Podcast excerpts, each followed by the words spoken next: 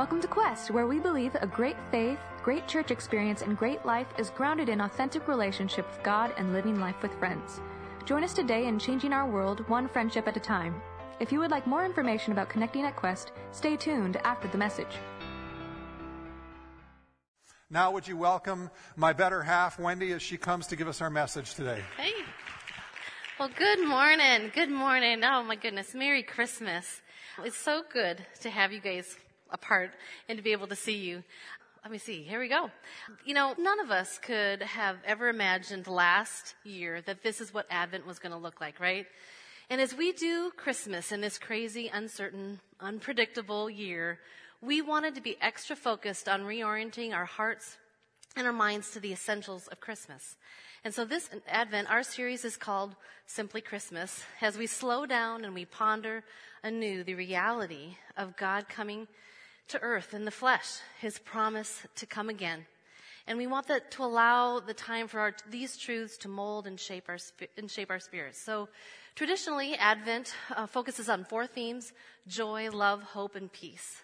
Um, Daniel and the team already led the way with us singing joy to the world. And joy, it is a short but powerful word. It's one of the main prayers that I pray for, you know, that God would bless people with joy. Yet, what does that joy really mean? You know, the dictionary defines joy as a feeling of great pleasure and happiness. Christmas is so much about joy. We experience joy in many of our Christmas traditions, right? And the idea of traditions, it led me on this rabbit trail this week of looking at some interesting Christmas traditions that I feel compared to share. Okay.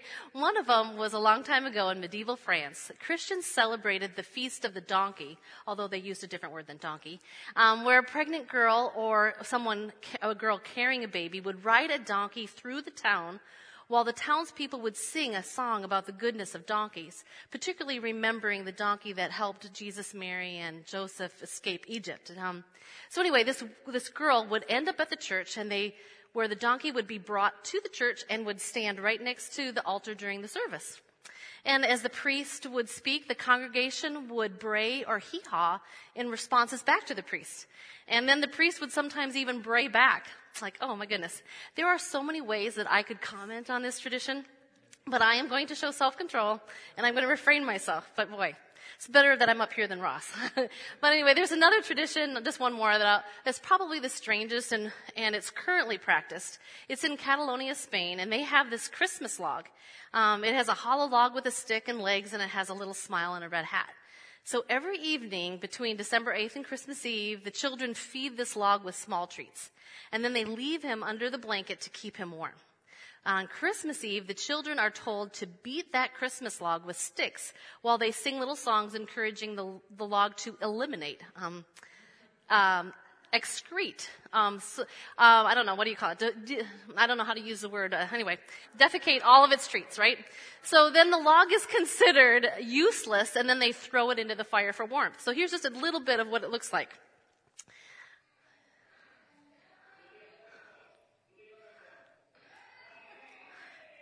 They hit it and hit it.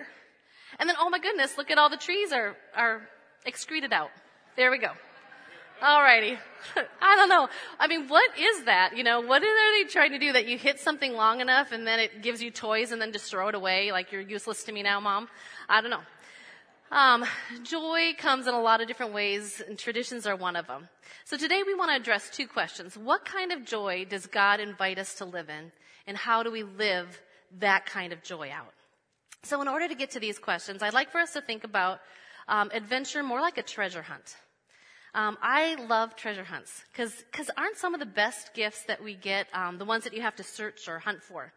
So Jesus tells us that the kingdom of heaven is like a treasure hidden in a field, which a man found and covered up. And then in his joy, he goes and sells all that he has and buys that field. So he sacrifices because he knows there's a treasure. And that's what I want us to encourage this Advent season, that we're going to go on a treasure hunt for these core essentials of Christmas, the joy, the hope, the love, and the peace. So many of you um, have just jumped into this Christmas season decorating and shopping with such a zeal. Um, you know, I admire you. I mean, I know one person in particular at, at midnight on November 1st was, was ready to do this. I admire people that are able to do that, but it has not been me. A friend posted this picture um, and saying, I just went Christmas shopping and now I am choosing joy. It is a choice, right? And that is me. That is, that's been my attitude this month. And I not, I know it's just been a hard, hard to get into this mood. So, so my goal this Advent is I'm treasure seeking joy. And the whole point of the hidden treasure story is that the man saw the treasure. He saw something valuable, something to rejoice in. And because of that joy, he went and devoted everything to it. The story of Christmas is a story of a hidden treasure worth selling everything for. It's two stories about two sets of people hearing about a treasure and searching out a Messiah. One of those stories is told in Luke. And in the same region, there were shepherds out in the fields, keeping watch over their flock by night. And an angel of the Lord appeared to them, and the glory of the Lord shone around them, and they were filled with great fear. And the angel said to them, Fear not, for behold, I bring you good news of great joy that will be for all the people. For unto you is born this day in the city of David a Savior who is Christ the Lord. And this will be a sign for you. You will find a baby wrapped in swaddling cloths and lying in a manger. And suddenly there was with the angel in a, a multitude of the heavenly hosts, praising God and saying, Glory to God in the highest, and on earth peace among those with whom he is pleased. And when the angels went away from them into heavens, the shepherds said to one another, Let's go over to Bethlehem and see this thing that has happened, which the Lord has made known to us. The shepherds get an angelic announcement of the birth of Christ. The angels, I mean, could have announced it any way they wanted, but what did they say? They say, We bring you good news of great joy. Not purpose, but just, just joy. So, which has the shepherds? They go off on this treasure hunt to find this gift, and they find a Savior lying in a manger. Some of the best gifts in life take some time to work to, to get to, don't they? Ross is, he's one of the best gifts in my life. He's been with me for 35 years through many ups and downs. There are things about me that are justifiably frustrating to him. And yet he doesn't give up and he keeps searching to find the best in me. And after all these years, he still seeks to find that there is a hidden treasure in me. And that is a lot about how our relationship with God works. God wants to keep us pursuing him so he can give us a new treasure treasures like joy. But I think most of us stop and we don't go the distance to seek the treasure that God has for us. We settle for something much less, a substandard kind of joy, and not the joy that God desires for us to experience. Because can you imagine if the shepherds had started on that journey to Bethlehem? They got there, but they couldn't find Jesus and they just gave up? And how about if we look at the counterparts, um, the shepherds' counterparts and the wise men that are coming from the east, who saw in the stars something that made them go at least a thousand miles out of their way to discover this king? They kept searching. And it says, when they saw the star, they rejoiced exceedingly with great joy. And going into the house, they saw the child with Mary, his mother, and they fell down and worshiped him. Now in Greek, these words rejoiced exceedingly with great joy it reflects a rare kind of joy that cannot be contained. So in, in my head, I see these wise men as these like distinguished scholars, probably with a little bit of starch left in their collars. And, but they are absolutely filled with joy, maybe even jumping up and down, because this is the greatest discovery of their lives. They found the Messiah and a Savior, and they were changed forever. And I think it's interesting to note that their treasure hunt led to them changing the course of history because they brought those gifts.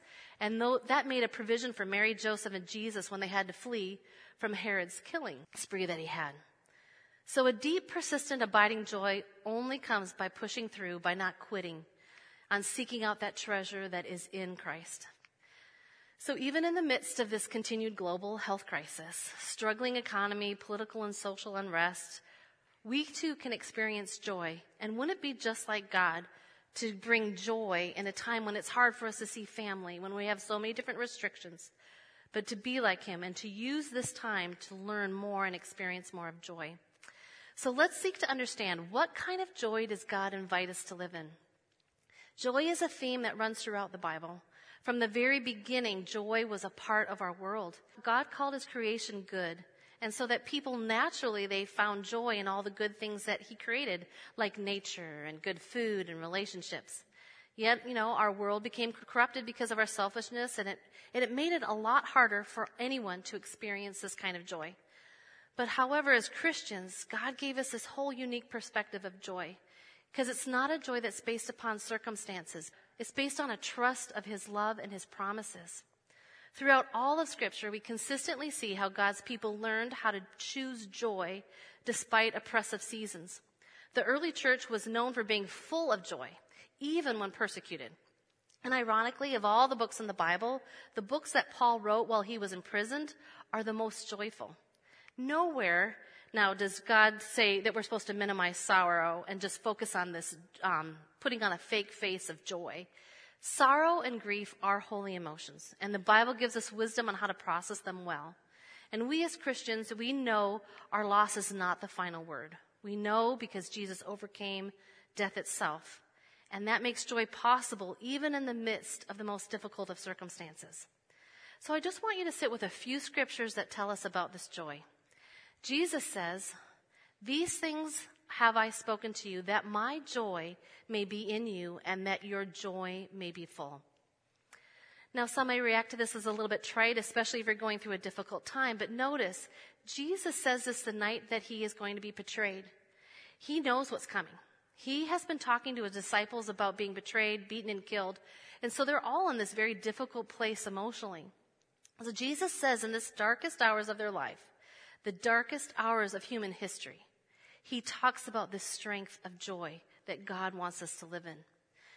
You know, in the midst of Paul's own experience of being stoned and beaten and persecuted um, and threatened, he writes, For the kingdom of God is not a matter of eating and drinking, but of righteousness and peace and joy in the Holy Spirit. So the kingdom of God is about three things righteousness, peace, and joy. Do I really believe that? Peter says this joy is inexpressible, it's overflowing. The Bible describes joy as having no limits, beyond explanation, and not dependent upon our circumstances. Martyn Lloyd-Jones, he's known as the preacher's preacher. He passed away in 1981, but he was amazing.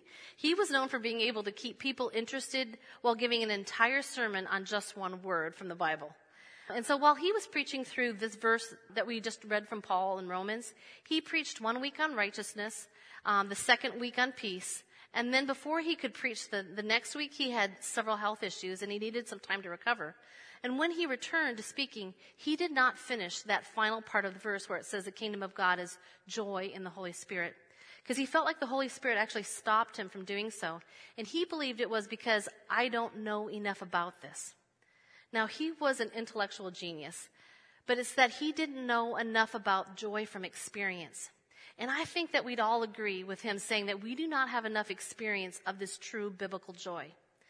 Now, John Piper, he says that Christian joy is a good feeling in the soul, produced by the Holy Spirit, as he causes us to see the beauty of Christ in the Word and in the world. Rick Warren says it this way Joy is the settled assurance that God is in control of all the details of my life. The quiet confidence that ultimately everything is going to be all right and the determined choice to praise God in every situation. I think these ideas really drive us closer to a definition of joy because joy is a feeling, but it's not just a feeling, right? It includes feeling, but it includes an understanding and a confidence and a trust in God.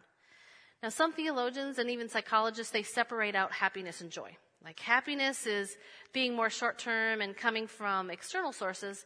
Like we're happy if our circumstances are going well in our life.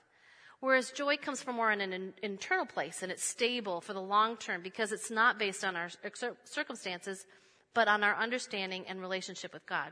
And that latter part is definitely where we want to land. But I think it is important and helpful to sort of see joy on a continuum.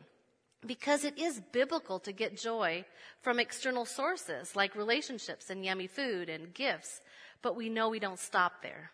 Our goal is not to make ourselves consistently like coming home from work and saying, how can I make myself feel good and happy? We continually go on that treasure hunt of seeking for something more and not just things that are going to distract and entertain us. Which leads us to this truth that since true joy comes from God, we have to be more aware of where we are seeking our joy from.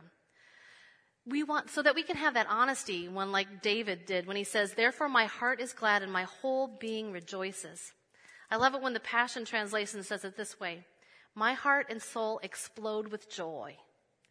Because in your presence there is a fullness of joy, and at your right hand are pleasures forevermore. Now, if true joy comes from God, it is important to assess, you know, how we see God. Now, do you see him as joyful?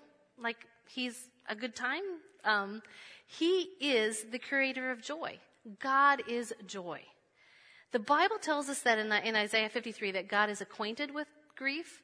He's acquainted with it, but that is not where God lives. He lives in joy. And how do we know that? If you just look at Jesus, I mean, kids love being around Jesus, right? Have you ever seen a child run up to a grumpy grouch? Well, maybe to kick their shins, I don't know. But usually children come running to happy people who make them laugh and feel welcome, who sweep them up in their arms and play with them. And that is what Jesus was like. The disciples, they tried to keep the kids away from Jesus, but because, you know, there was serious stuff to deal with and to focus upon. But Jesus said, let the kids come to me. Which leads us to our second question. How do we live this kind of joy? Now, Jesus showed us be real, enjoy life. Let the kids come to you, have fun. Life doesn't always have to be so serious because Jesus wasn't always preaching. In fact, he was often at a party, so much so that he was known as what? A friend of sinners, accused of being a drunkard and a glutton. Jesus would hang out with people and enjoy their company. In the Old Testament, God established numerous feasts and celebrations as a great way to remember truths and to enjoy life. And then that's what we do here at Christmas, right? We take time to celebrate, have a good time as we remember the birth and life of Christ. So as followers of Jesus, I think we, get, we need to celebrate more. The big things and the small things in our life as much as we could. Um, there's something called the Shorter Westminster Catechism.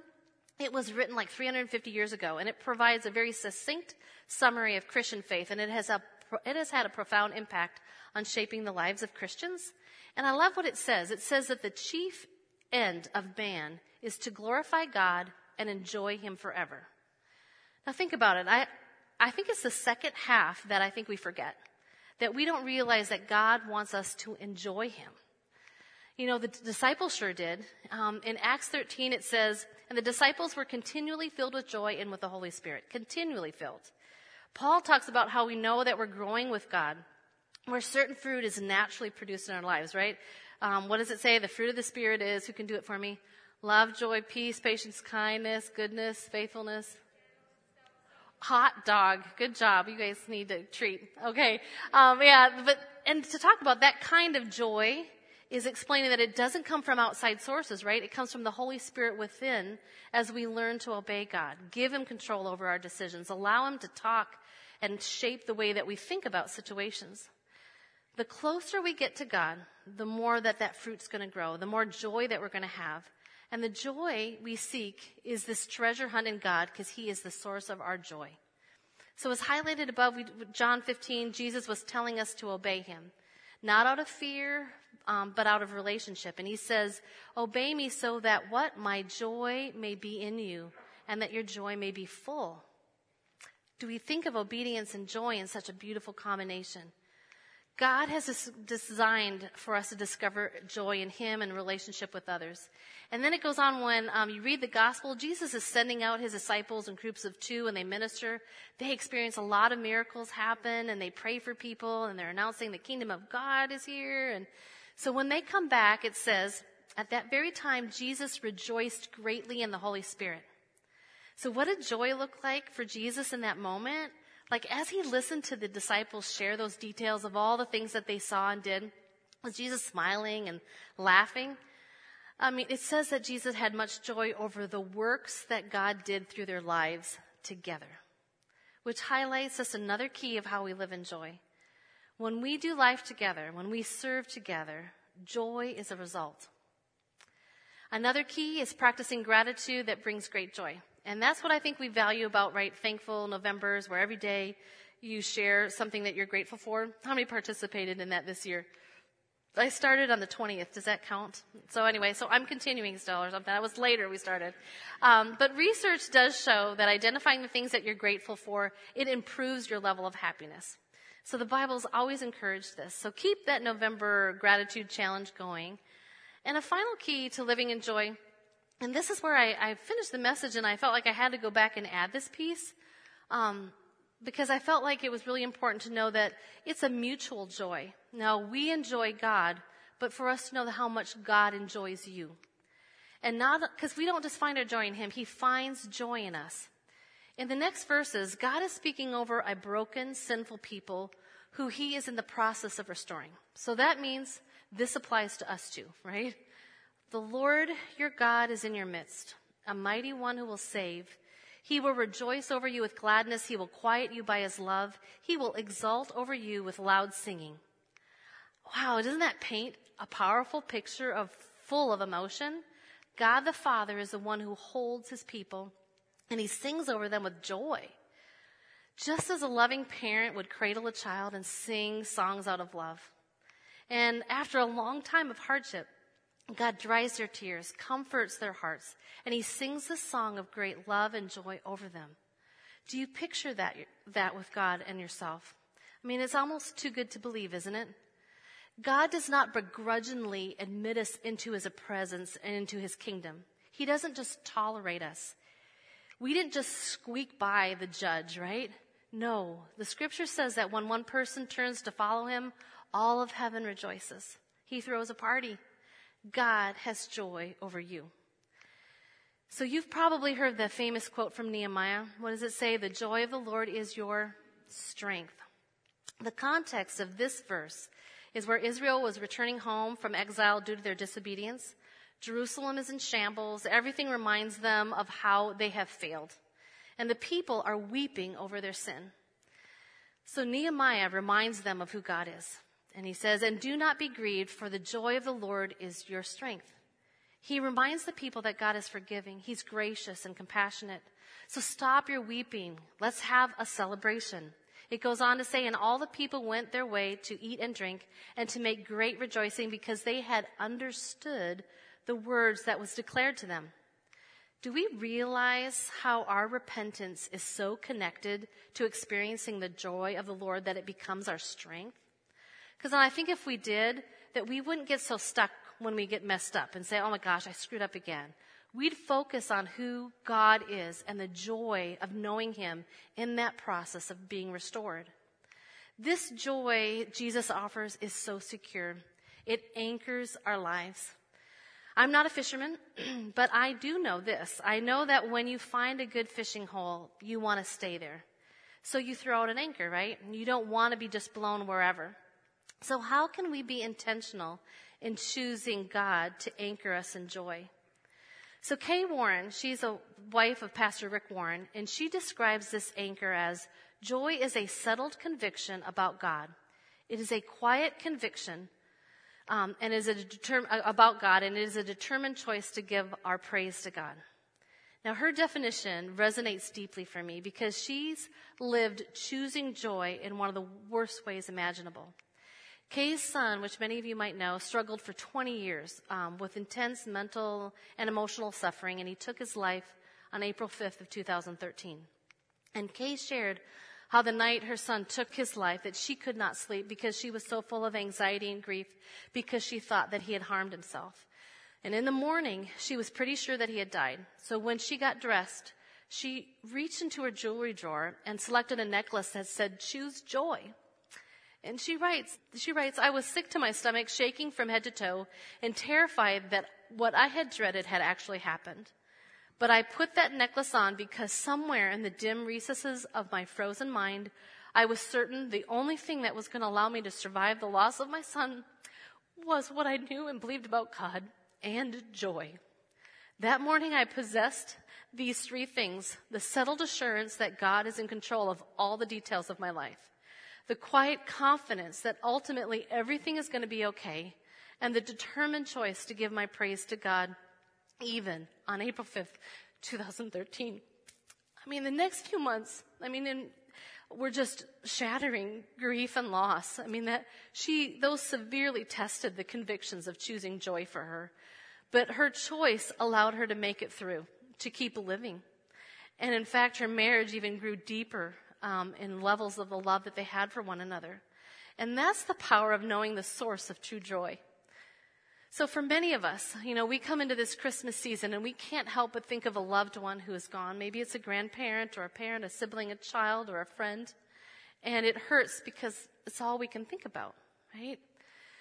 Your choice of joy may not look like exactly like Kay Warren's. She took off time of work as she was out of the spotlight. She focused on grieving because it's a process.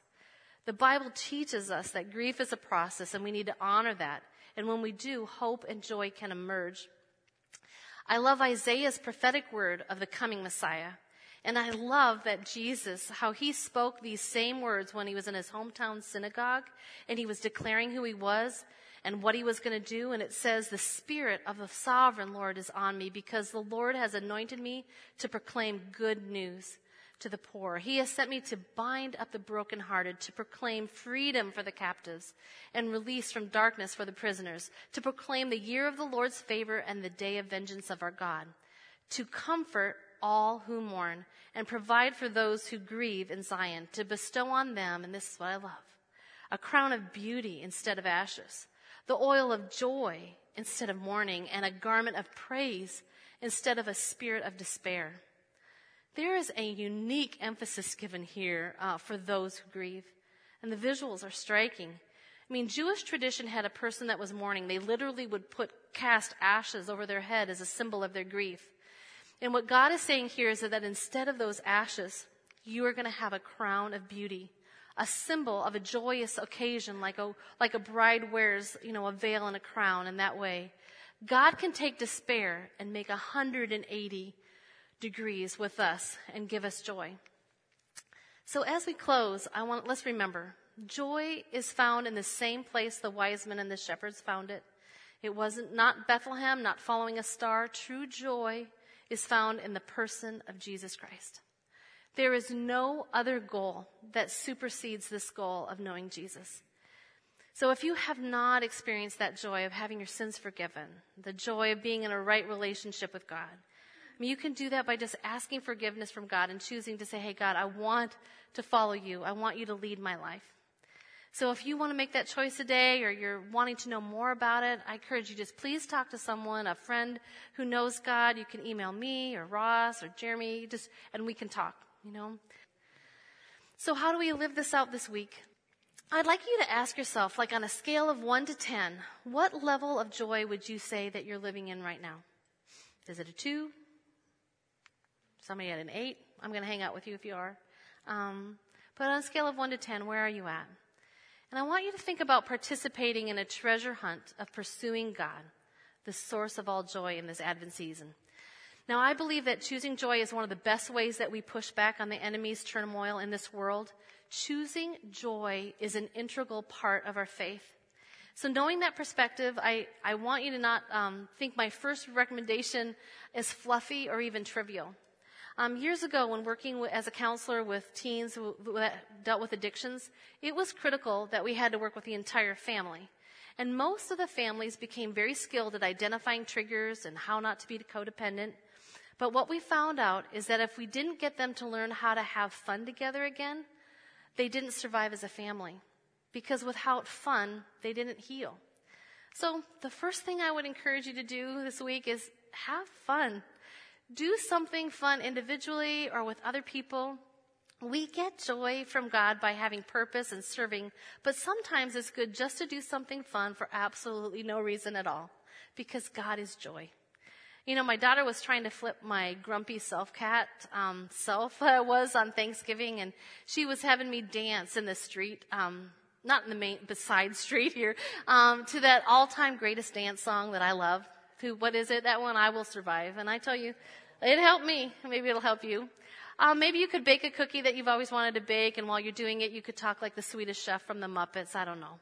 Make snow angels on the floor of your living room. Have a pillow fight.